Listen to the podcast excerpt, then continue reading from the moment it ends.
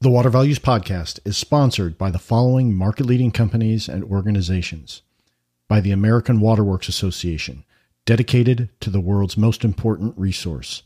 By CanDo, providing actionable insights from utility wastewater data to improve environmental and public health. By Woodard and Curran, high-quality consulting engineering, science, and operations services. By Intera, innovation and stewardship for a sustainable tomorrow. By Xylem, let's solve water. And by Black and Veatch, building a world of difference. This is session one hundred ninety-one.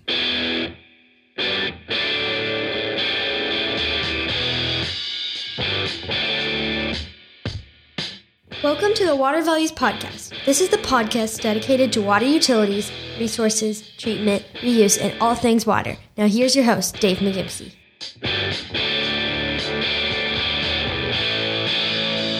Hello and welcome to another session of the Water Values Podcast. As my daughter Sarah said, my name is Dave McGimsey and thank you so much for joining me.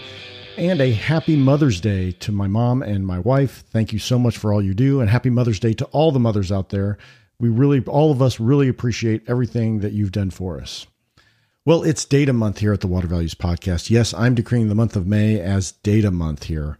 Uh, to kick things off, we're going to have water entrepreneur and new mom, Mina Sankaran, on. Mina gives a great interview discussing all things data and provides some terrific perspectives on driving the digital tra- digital transformation. Uh, she identifies common data gaps. Uh, she talks about cybersecurity. It's a really a wide-ranging interview, and she does a terrific job at it. So get ready for that that terrific interview with, with Mina. We also have Reese Tisdale coming on with a Bluefield on Tap segment. But first, and as always, a hearty thank you again to our sponsors, the American Water Works Association, CanDo, Woodard and Curran, Intera, Xylem, and Black and Veatch. And I'd love for you, if you could do me a favor, please. If you work for or with any of these sponsors, please Please, please thank your boss, thank your contact at that sponsor firm, and let them know that you appreciate their leadership in the industry through the sponsorship. You'd be surprised how far that simple note of thanks will go. And as long as you're letting the sponsors know you appreciate their support of water industry education and thought leadership, why not leave a rating and review on Apple Podcasts, Stitcher, CastBox, or whatever other podcast directory you're accessing the podcast on? Again, that is greatly appreciated, and it helps others find out about the podcast. Well, now it's time for this month's Bluefield on Tap segment with Bluefield Research's Reese Tisdale, who is going to discuss the rising materials costs we're seeing out there and what impact that's having on the water sector. Take it away. Well, Reese, welcome back to another Bluefield on Tap. How you doing? Hey, Dave. I'm pretty good. How about yourself? Doing real well, thanks. Doing well.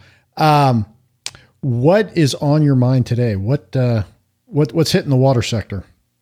So basically, we've had a couple clients come, well, a couple of different things, but all at once. Uh, we've been working on our CapEx and OpEx forecasts for clients, but then separately, other clients and companies we talked to have been concern, concerned about material prices, construction and material prices, and the impacts on their, basically their businesses, obviously, because what's happened is there seems to be a significant amount of price inflation in recent months, obviously over the past year, but bid prices have remained essentially flat. Um, so that's creating, the divergence is creating potentially a near-term, but also longer-term problem. Yeah. So uh, what what does your analysis show in terms of uh, what is, uh, what what what the, what's going to be the impact, or what's driving the impact uh, from increased material prices? Yeah. So obviously there are obvious things. So obviously the quarantining and unemployment. So unemployment in the construction sector among, you know, went down to fourteen, fifty percent uh, early in the Q one, into Q two of uh, twenty twenty. So that's played an impact. And, but what you can see is, is I think you can read, everybody's reading in the papers, the residential market is booming. It's going through the roof. So demand is super high there for lumber, copper, P V C, all those materials.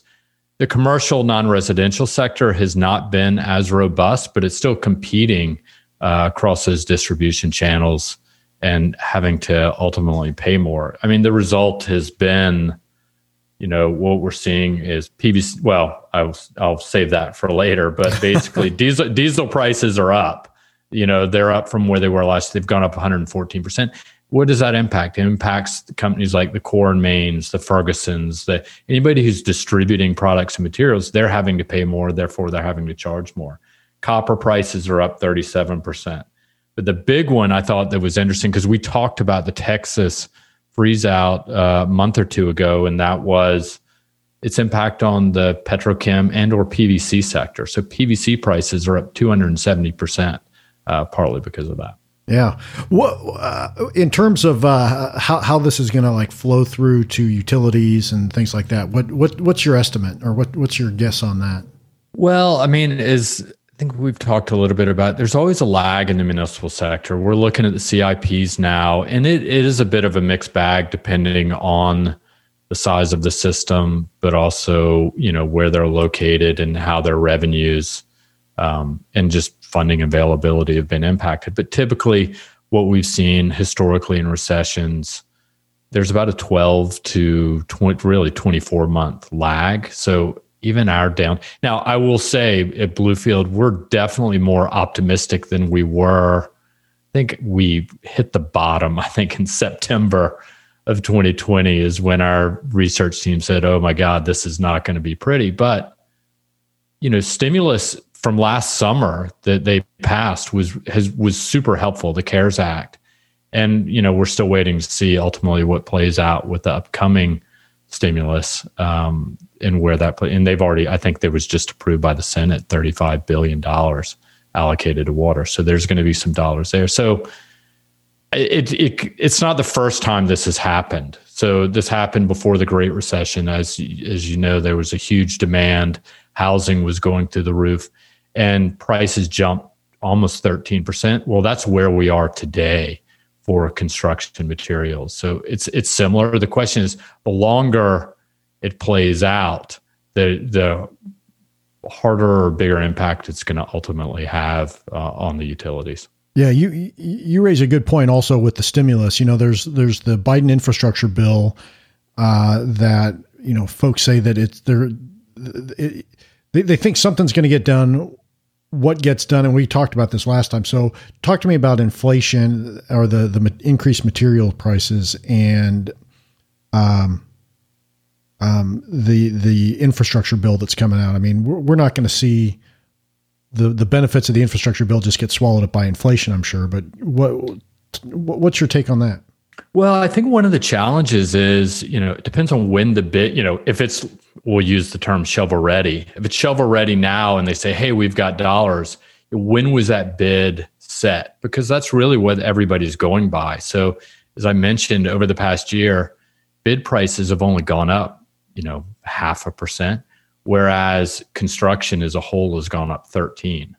So there's that's the real sticking point. In, in water projects, I mean, you know, it's not like municipalities are fleet of foot. I mean, maybe that's for obvious reasons. So there, that's the that's the problem. As long as, you know, so the other thing that I should mention is tariffs, right? I mean, there even in eighteen and nineteen, there was a price rise on, on certain materials. And that's because of prices, you know, or tariffs, you know, on Canada, but also China as well. So it's that, that's the hard part. And I think even at Bluefield, we have a tough time matching the two. We kind of, you know, the way we look at it is this is what we think is going to happen, but there's going to be some swing up or down partly because of material prices. Yeah. I mean, we're, we're heading into some, uh, some fascinating waters here in terms of how things, how it all shakes out. So we, as always, really appreciate your perspective and insights. Um, so thanks so much for coming on again, and we'll, uh, we'll catch you next time. All right, Dave, take it easy. Look forward to catching up. All right. See you. As always, great information from Bluefield Research and Reese Tisdale. Thanks so much for coming on, Reese. Now it's time for our featured guest, Mina Sankaran. Let's get that water flowing. Well, Mina, welcome to the Water Values Podcast. So great to finally have you on. How are you today? Doing great, David. Thank you so much for the opportunity. I'm excited to be here and uh, really have a fun conversation over the next few minutes. Yeah, it's going to be awesome. And I really appreciate you taking the time out. Uh, because you are a new mother. You have a lot of things going on uh, in your life right now. So really appreciate you taking the time out. Um, well, it, It's, yeah. it's great to uh, great to share that with so many women in water who are kind of spearheading, whether it's companies, director of utilities, uh, the water operators out there. Uh, I think this is a shout out for every single one of those moms who are for juggling all kinds of things, water at home and water in the city. Awesome. So, so Mina, uh, I would love to find out a little about your background and how you came to the water sector. Sure, absolutely.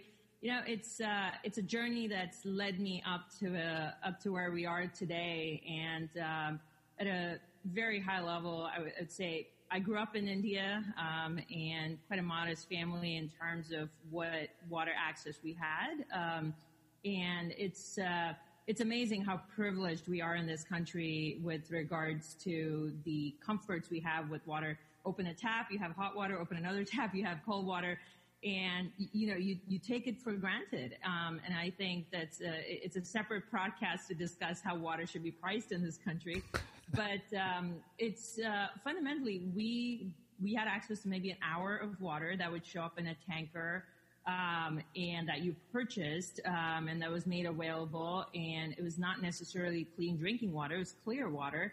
Um, and it depended on the facilities, if you could afford a filtration system. And we were... Uh, kind of used to the traditional way of boiling water, probably what most of Texas was doing last week.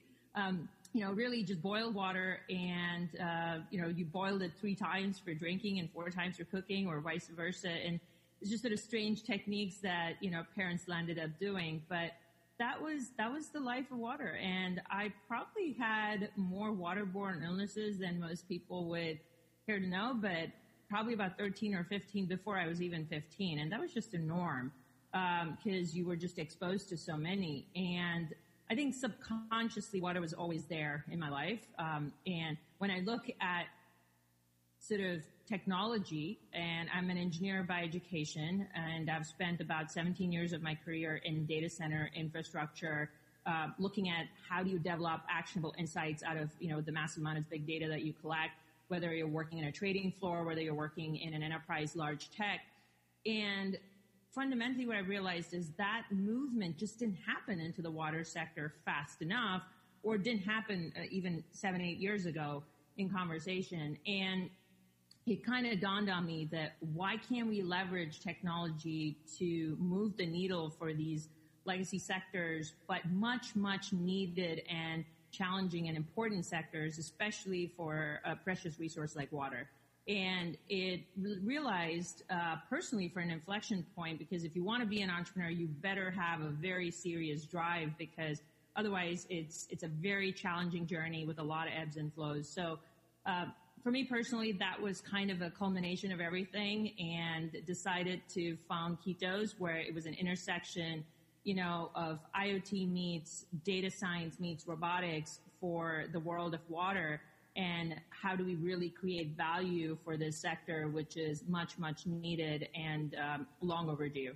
Yeah. Yeah. I, I cannot wait to get to the data conversation with you. I, I do have a question. You, uh, there are very few of my guests that have had the experiences you've had growing up in India. And I'm just kind of curious, have you ever sat back and reflected, uh, not that you're old enough to, like me, to reflect, you know, that significantly on it. But um, have you sat back and reflected how that, that upbringing has impacted your your life?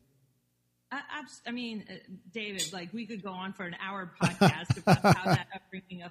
I, I think it, um, you know, who I am today, I completely attribute it to my parents, to my mom and dad, and I think that value, the principle. All of those were built in as part of that upbringing. And, you know, you never complained about what you got. You made the best of what you got. And um, it's that resilience, which translated into a much needed, um, probably ingredient in the recipe to becoming an entrepreneur. So without that resilience, without that attitude of you can make uh, anything possible with the minimal resources you have, I think all contributed to the founding of Ketos. And so, and even one of the other aspects of, you know, in twenty thirteen, as I was looking at, well, these are all my ideas, because if you look at the youth today, they have a fantastic set of ideas, and they're more uh, upset about climate change and looking at what we're doing for, you know, water and future generations. you realize very quickly that it's it's sort of important to not just build something that's commercially viable, but really bring about an impact. And now the third pillar is you have the commercial viability, you have the social impact side of it. The third is how do you become an evangelist towards that cause and truly bring that entire life cycle together. And that's something I feel privileged to be part of and hopefully continue paying it forward in terms of making sure a business is no longer just about an idea translating into revenue, but it's really about, you know, bringing that holistic sense of creating a movement. Yeah, yeah. So uh, let's let's hop into the data side of things. Um, you know, I, I've had guests on before that have talked about data, and they're they're always fantastic, and I learn a lot. I am kind of curious about what your thoughts are as we sit here in twenty twenty-one. Uh, you know, where where is the utility? Where's you know where are we in the the the use and harnessing of data in the water sector? You know, it's a fascinating question because it's so different even within the water sector from segment to segment. The water sector is very, very siloed. Um, and so if you look at within the municipalities, uh, let's just take them as a start. You have different sizes of utilities. And so, and that also dictates the types of resources. I mean, within the next ten years, uh, a majority of the workforce in the utilities are going to retire. Um, and that means how are you pursuing the digital transformation you need over the next decade to happen now? And how does that get implemented today uh, so that you actually have more graduates who are uh, sort of, you know, in that twenty range of, you know, joining water as their career and taking that up on? How, like, there's probably one percent of that happening versus the percentage you see on the other front. So the reason why I mention all of this relative to data is because utilities have collected a wealth of data over the decades. It's not for lack of, uh, but they're information poor because you don't have the sense of how am I using my own data to enable me and empower me in my day-to-day operations. Can that data give me insights enough for me to drive certain decision changes? Those things are not as actionable or as predictive or insightful as you and I would hope for. And a lot of our utilities need a ton of help and support. And so the the approach to really managing that also has to be affordable. You cannot be large engineering firms that go in with a very high price tag uh, for lack of resources that a utility may have to bridge that gap. We have to figure out more affordable options of really creating that interoperability. So for example, when I say interoperability, you've got utilities, let's say smaller utilities. They've got data that they've collected in P D Fs, clipboards that have translated into some spreadsheets. Uh, some data may have gone into SCADA systems. Some data probably still manually entered and manually recorded. Uh, some data might have come from a few new handheld probes that got implemented in the last uh, about five or seven years. Some data might be in a single parameter or, you know, dual parameter type of online analyzer that you deployed in the last few years. So purchases were done at different times. Uh, technologies were implemented at different time scale. And now you have some that's time series data, some that is static data. And the intelligence of bringing all of that data and together being harnessed in a very integrated and interoperable manner is very, very key. That's not present cohesively across all the utilities. Yeah, that that that um, data management seems to be like a, a real key because uh, I think you you put your finger on it. There there's a lot of data out there, but yep. They don't know what to do with it, and or or it's just not organized properly. Or so so how how how can they go about? How can us in the water sector? How can we be better at managing our data? What are what are some tricks? Well, the, the first thing is. is how much of that data is useful to you. So not all data might be useful depending on how you're parsing it, right? So I think the first uh, round of exercise is digitizing everything. So just get everything to be digitized into a massive data lake. So now you have a common baseline to start. The second step would be after you have this digitized data lake, understand the time series part of it, like some, what the, what's the frequency of testing that you've collected the data? Are some in real time at sixty second interval or some kind of being measured once a month, once a year?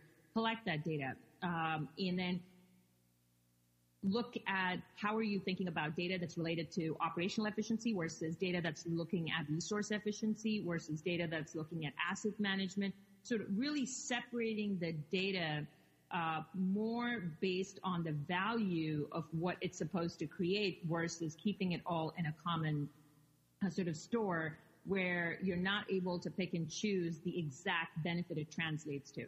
So that would be your second tier of organization. Um, and then your third is taking that and building a pattern of what additional sensors do I now need that are very targeted and specific to generating net new data that I don't have, um, and is identified as a gap. So, for example, let's say I'm going to hone in on water quality monitoring because we're, you know, that's something that Ketos specializes in.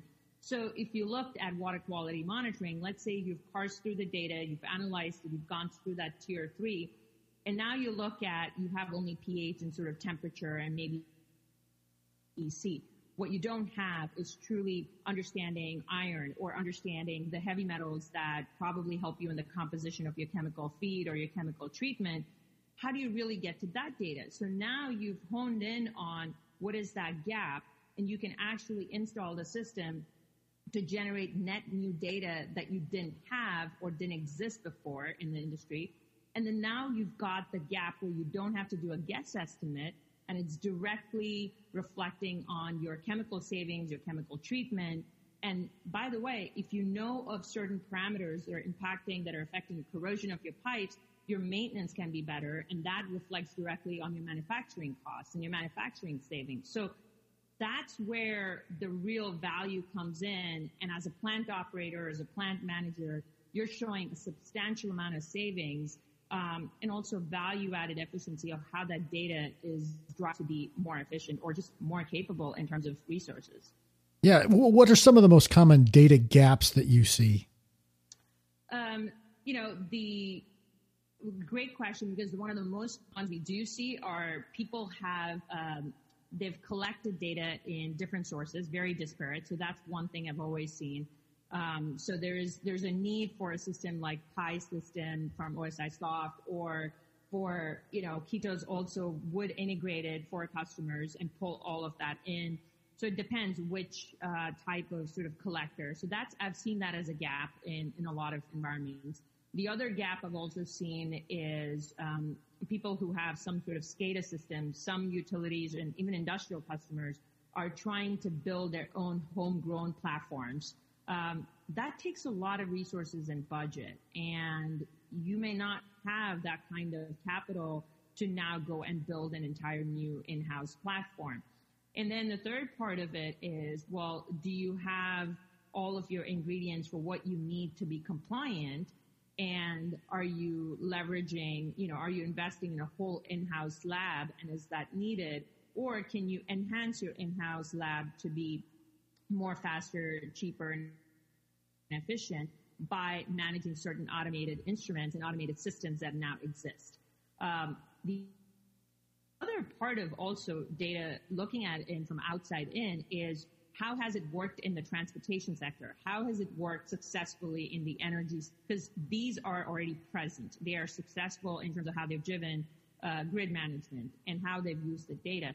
So if you look at that angle, you realize very quickly the business model also needs to be disruptive for data to be widely addressed in a more succinct manner of uh, pulling assets, pulling, um, you know, pump controls, and really driving that automated control loop and closed loop systems within manufacturing plants. Yeah. Uh, what about, um, are, are there things that we're really good at? At, I mean, it may be a lot of stuff that we're good at collecting data on. I mean, are, are there yeah. are there things that that utilities, uh, you know, I'll just say they they, they may have a, a a bunch of little gold nuggets that they don't even realize they have. Absolutely, absolutely. I think pumps. So, you know, traditionally utilities have laid out piping infrastructure. So you have every utility, big or small, different sizes. You've got lots of pumps. You've got lots of, um, you know, metering towards the water quantitative. What we've really done well is we've collected a lot of quantitative data, Um, and we're trying to correlate information based on that, but we seem to have missed a substantial amount of a gap in the qualitative data aspect of it in terms of today.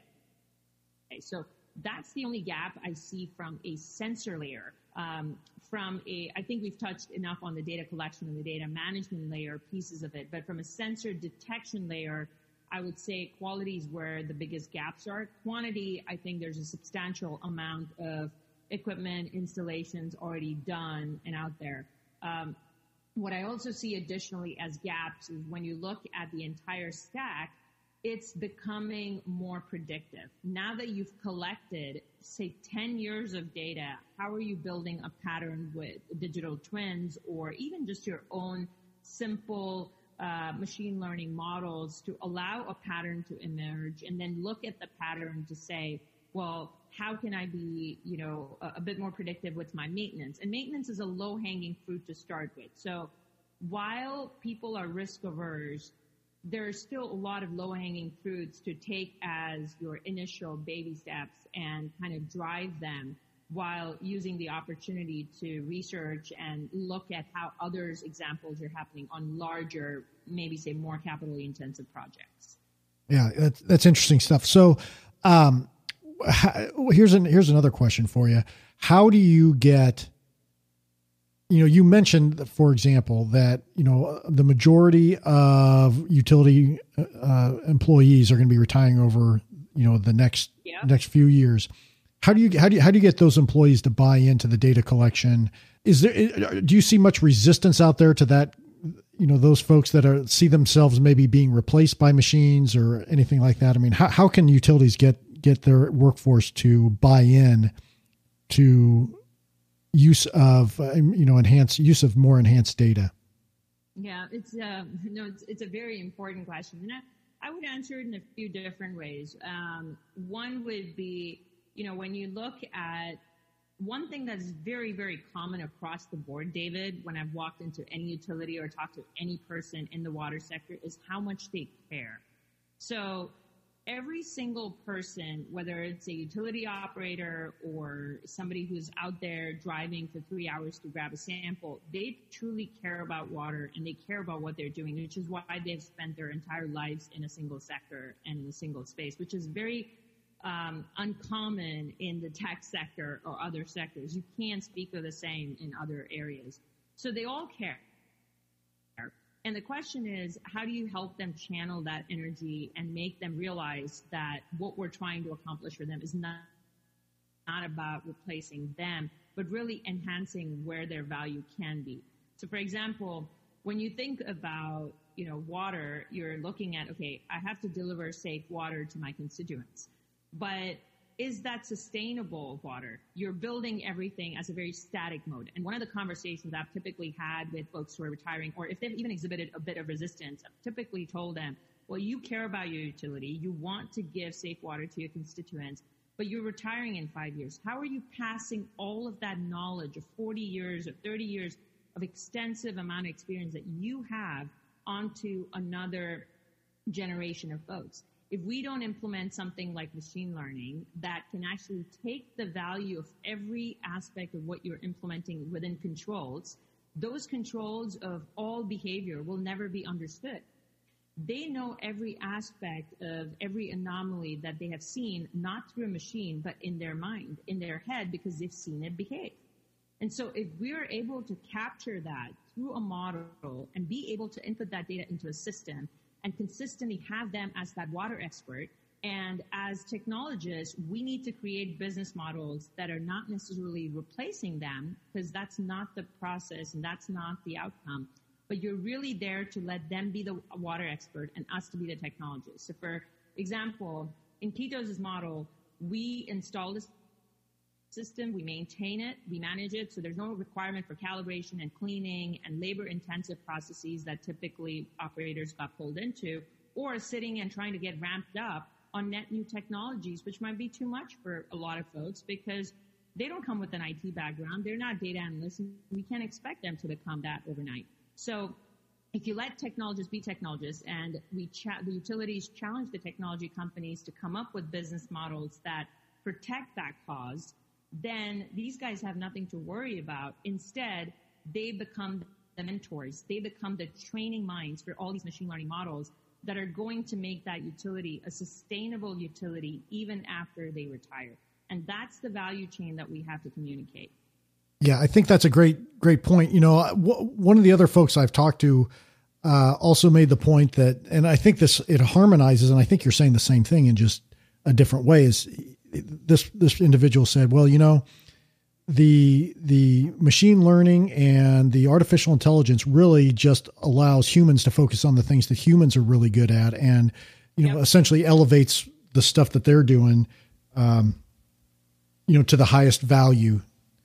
Uh, so I, th- I I think you're saying, I think that was a great answer. Um, so what about, um, what we, you've, you've kind of talked about a number of things about how, you know, Ketos is a solution. Could you just tell me a little about, because I've, I've, uh, that's my fault. I haven't uh, asked you what exactly Ketos does. You've, you've kind of touched on it a little, but could you, could you kind of explain what, what Ketos is? Sure, absolutely. Um, you know, not to take away from a lot of what we want to talk about the industry, but at least taking a minute here. Um, we deliver a real-time water intelligence solution um, so that people can really feel empowered to take actions based on data-driven insights. And as part of that process, we've realized that we cannot give folks a siloed solution. We have to give them a comprehensive offering. Um, so with that intent in mind, the solution is designed as a vertically integrated stack. So you can have the hardware and you have all of the connectivity from the hardware that's detecting the data and transmitting it into the cloud. Um, all of the communication, the transmission, as well as is fully secured and encrypted. And all of the back-end processing analysis that you need to do for the data is done in the cloud. Um, we have a custom, very robust platform that we've built that basically takes all of that data and delivers on your mobile uh, phone or a web browser, depending on what you're using, the information all the way down to, like, here's one ppb part per billion level of arsenic, or here's two part per billion level of chromium six. That's detected in your water at this instant in time. Um, one of the most unique things I've always felt is that you have to be, in this day and age, have equipment be very autonomous, uh, have them be remote controlled. So these are all bi-directional communication. Uh, a water operator, let's say there's a COVID outbreak and their plant has issues. He does not need to show up. He can be in his house, use his mobile phone, and activate all of the testing that he needs for the different water sources remotely while looking at the data of how his water is performing in terms of iron and chromium and manganese, um, and looking at the different trends of what's happening with T D S, with dissolved oxygen, um, or if a selenium is, you know, having any anomalies based on target contract limits that they have to meet. So that power and that, you know, tool that a utility or an industrial operator can have at their fingertips, to me, is is what value that we can provide for this industry. Now, once we have that data and customers use that data, then we derive a lot of the predictions and the intelligence from there. But it all starts from that single data point that didn't exist before, and the ability for them to schedule it, manage the frequency of testing, manage the variance of the parameters that they want to test, um, number of users they want to bring on board. For us, it's really about shifting that mindset. I want to shift the mindset and help in that journey for these customers in terms of, look, testing does not have to be cost prohibitive. It does not have to be, you know, frequency of testing is going to rack up dollars because I'm purchasing consumables. If we can truly make it more about data as a service and remove the element of all these siloed purchase and capital intensive projects, then I think we really have something here for these guys to adopt at scale and um, transform how they operate today.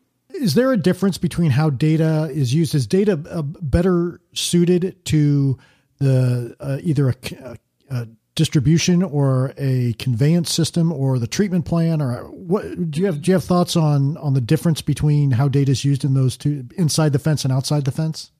Sure. Um, I think today, I would say people are, you know, based on conversations, people are very well equipped when it comes to treatment plants, a lot more uh, relative to the distribution and remote areas, which seems to be the first sort of point of entry that we're seeing a lot of interest in, because it's kind of like the immediate gap and there's a big void. So, for example, larger utilities, they tend to have an in-house lab. They already have resources. They've already invested in a whole bunch of equipment. They've got treatment plants that they've already built a process around. They have N P D E S permits already in place. They're compliant with a whole uh, variety of things that they need to get measured on. So there's a system in place. Uh, there's a lot to improve, but there's at least a system in place. You're not starting from scratch. Now, on the contrary, when you start going outside the fence, as you mentioned, when you look at distribution, when you look at how many monitoring stations are there in different locations, what type of customer complaints have typically come for, say, groundwater monitoring versus surface water monitoring, that's where it gets tricky. And I think the areas where utilities could use a lot of help, or industrial operators, depending on where their surface water, you know, or source water is coming from, I think if you're thinking about bottling plants, uh, you know, depending on if they're purchasing the water from city or you're, they're getting the water Uh, you know, from groundwater source and then using R O, those are the areas where there's still a lot of gaps in which we can be very valuable. Yeah, it, interesting stuff. Uh, one thing I wanted to, to to just ask you about, especially in light of what happened in Florida recently, in Oldsmar, Florida, mm-hmm. uh, with with all the kind of cloud-based um, technology and and that that data enables. What are you seeing as the cybersecurity risk? I'm not asking you, you know, I, I, I guess, what what do you say when clients, when your clients ask you about cybersecurity? Sure. I, I mean, it's not, uh, this is not the first time someone's thought about cybersecurity, right? Like this is, you've got thousands of banking applications, fintech applications, like the entire world of enterprise uh, applications have moved over to the cloud management sector or actively being managed on the cloud over a decade or even, you know, two decades. Um, but water sector is now experiencing this. So they're, you know, sort of dipping their toes and a bit more risk averse to that. And rightfully so when it comes to drinking water and public health.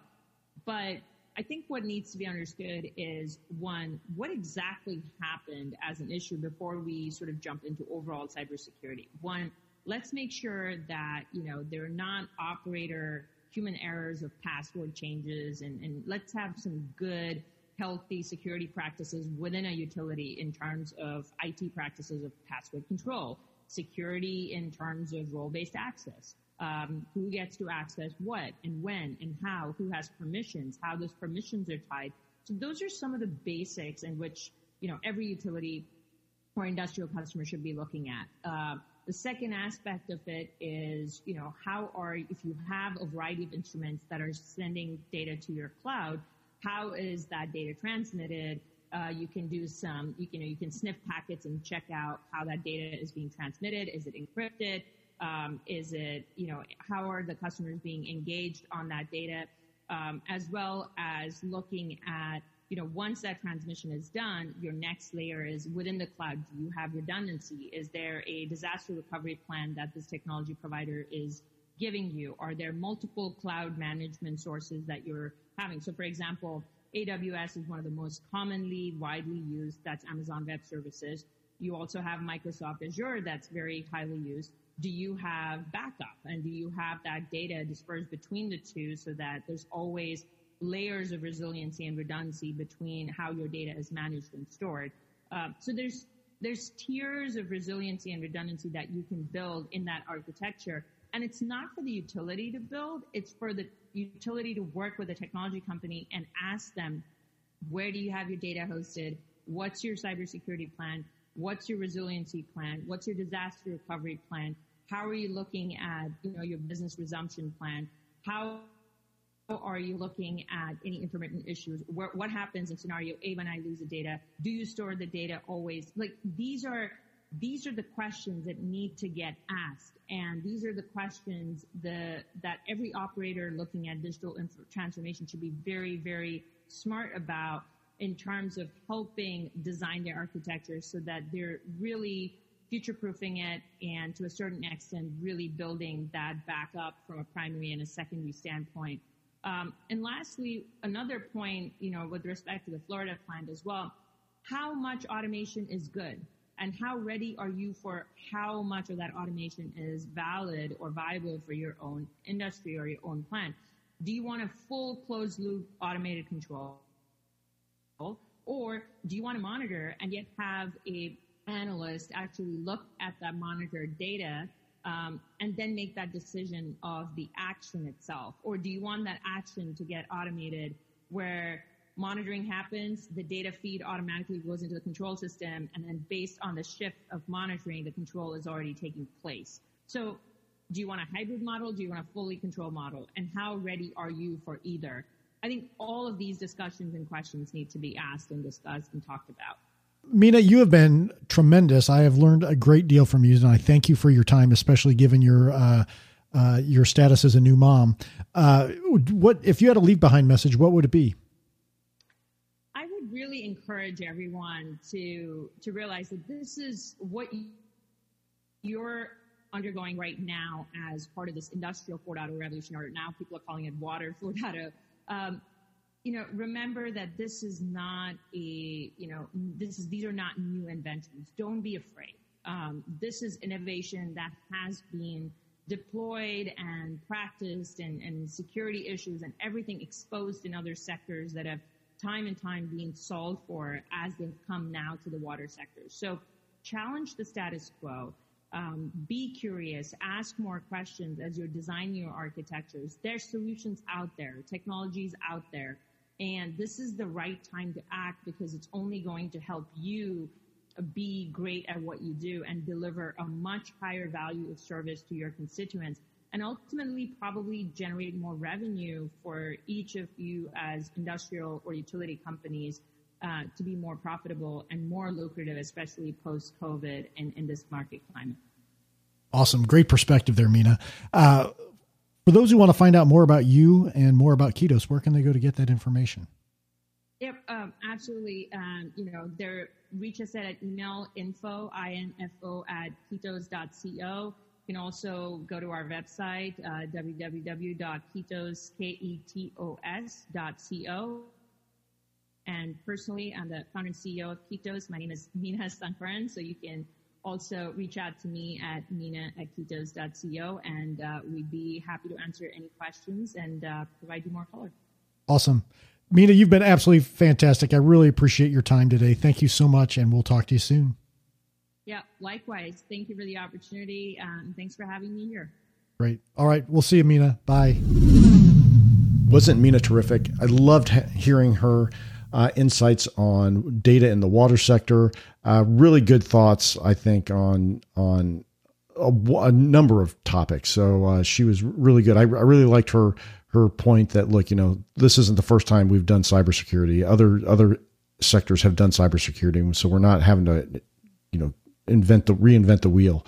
Um, terrific perspectives from Mina. Uh, we'll check out the show notes for this page, uh, and you can find that by Googling the Water Values Podcast. Click the first thing that comes up. Uh, it'll take you to the landing page over at Bluefield Research, um, and you can check out all the links and all the good stuff uh, on the, about the podcast from Mina's interview on that. Well, let me know what you liked about the podcast. You can tweet about the podcast using the hashtag WaterValues and tweet at me using my handle at D T M one nine nine three. You can email me at david dot mcgimpsey at dentons dot com, and you can sign up for the newsletter at Bluefield Research's landing page. Again, just Google the Water Values Podcast, go to the page. It's real simple.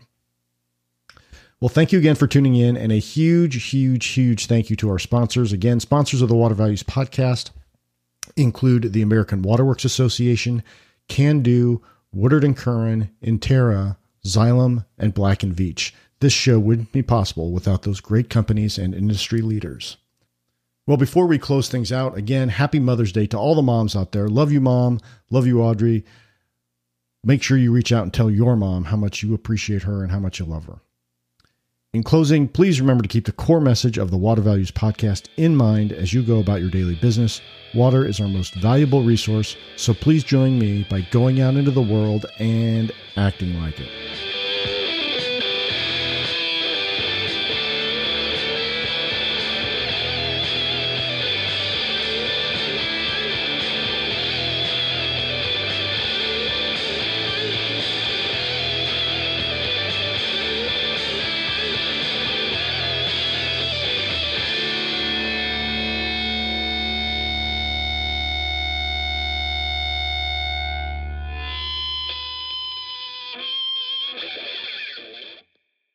You've been listening to the Water Values Podcast. Thank you for spending some of your day with my dad and me. Well, thank you for tuning in to the disclaimer. I'm a lawyer licensed in Indiana and Colorado, and nothing in this podcast should be taken as providing legal advice or as establishing an attorney-client relationship with you or with anyone else. Additionally, nothing in this podcast should be considered a solicitation for professional employment. I'm just a lawyer that finds water issues interesting and that believes greater public education is needed about water issues. And that includes enhancing my own education about water issues, because no one knows everything about water.